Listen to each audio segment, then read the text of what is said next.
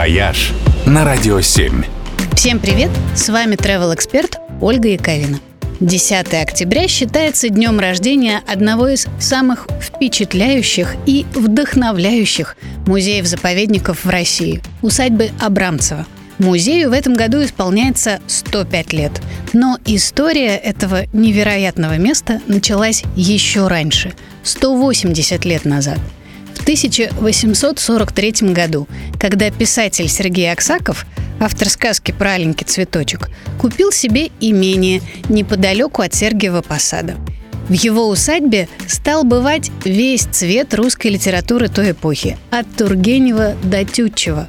А у Гоголя тут и вовсе была своя постоянная комната – Писатели приезжали погостить и поработать. Что-то такое было в абрамцевском воздухе, что весьма способствовало вдохновению. Через 27 лет усадьбу купил известный промышленник и меценат Савва Мамонтов. И оказалось, что абрамцевское волшебство отлично действует не только на писателей, но и на художников – в усадьбе создавали свои шедевры Воснецов, Левитан, Репин, Врубель, Поленов, Суриков, Серов и кто еще только не. После революции Абрамцева объявили музеем, как раз 10 октября.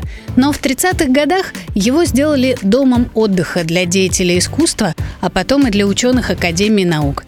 Так что Абрамцева вдохновила еще и немало фильмов и научных открытий. С 50-х здесь снова действует музей.